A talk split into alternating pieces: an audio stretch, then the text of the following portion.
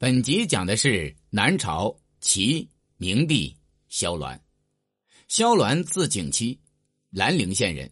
兰陵今江苏省常州市武进区。齐高帝萧道成的侄子。建武元年（公元494年）十月，萧鸾以齐高帝第三子身份即皇帝位，是为齐明帝。在位五年，庙号高宗，谥号明皇帝。萧鸾即位后，猜忌他的同宗，信任典签，叫他们监视每个王侯，并且在任期间屠杀同宗。萧道成与萧泽的子孙几乎都被萧鸾诛杀。齐明帝每当杀害一个藩王，总是于夜间派兵包围其住所，翻墙入门，把他的家产全部操封没收。江夏王萧峰德才兼备，萧鸾曾经对他讲道。始安王萧遥光极有才干，可以委以重任。萧峰回答道：“萧遥光之于殿下您，正如殿下之于高皇帝一样，维护宗庙，安定社稷。他确实可以寄予厚望。”萧鸾听萧峰如此一说，被人点破了心事，不禁大惊失色。等到萧鸾大杀诸位藩王之时，萧峰派人给萧鸾送去一封信。在信中嘲讽、责斥他，萧鸾因此而非常害怕萧峰，不敢到萧峰的住所去抓获他，于是就让萧峰在太庙中兼任寺官之职，然后在夜里派兵去庙中捕获他。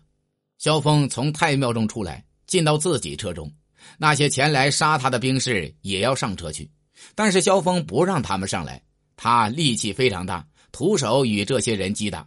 使好几个人倒在地上起不来，最后还是被杀。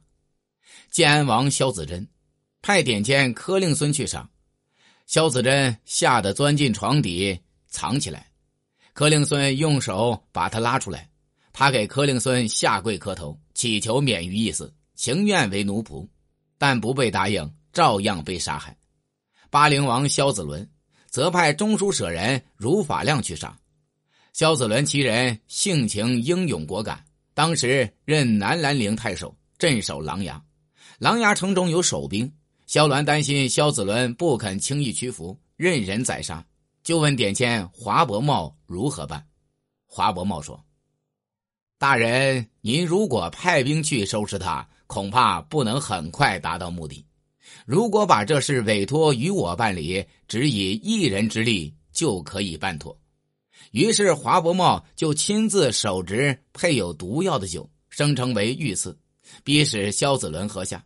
萧子伦理正自己的衣服帽子，出来接受诏书，并且对如法亮说：“先前太祖灭宋而自立，如今的情况也是天数所定，在劫难逃。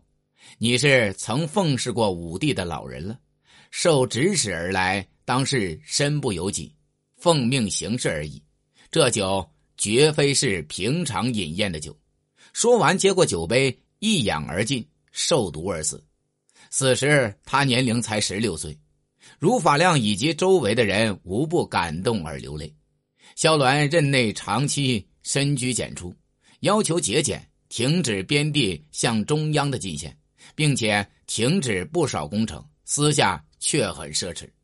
萧鸾晚年病重。相当崇信厌胜等道术，将所有的服装都改为红色。萧鸾还特地下诏向官府征求银鱼以为药剂，外界才知道萧鸾患病。永泰元年七月三十日，萧鸾病死，时年四十七岁，谥号明皇帝，庙号高宗，葬于兴安陵。本集已经讲完，下集讲的是南朝齐。东昏侯萧宝卷。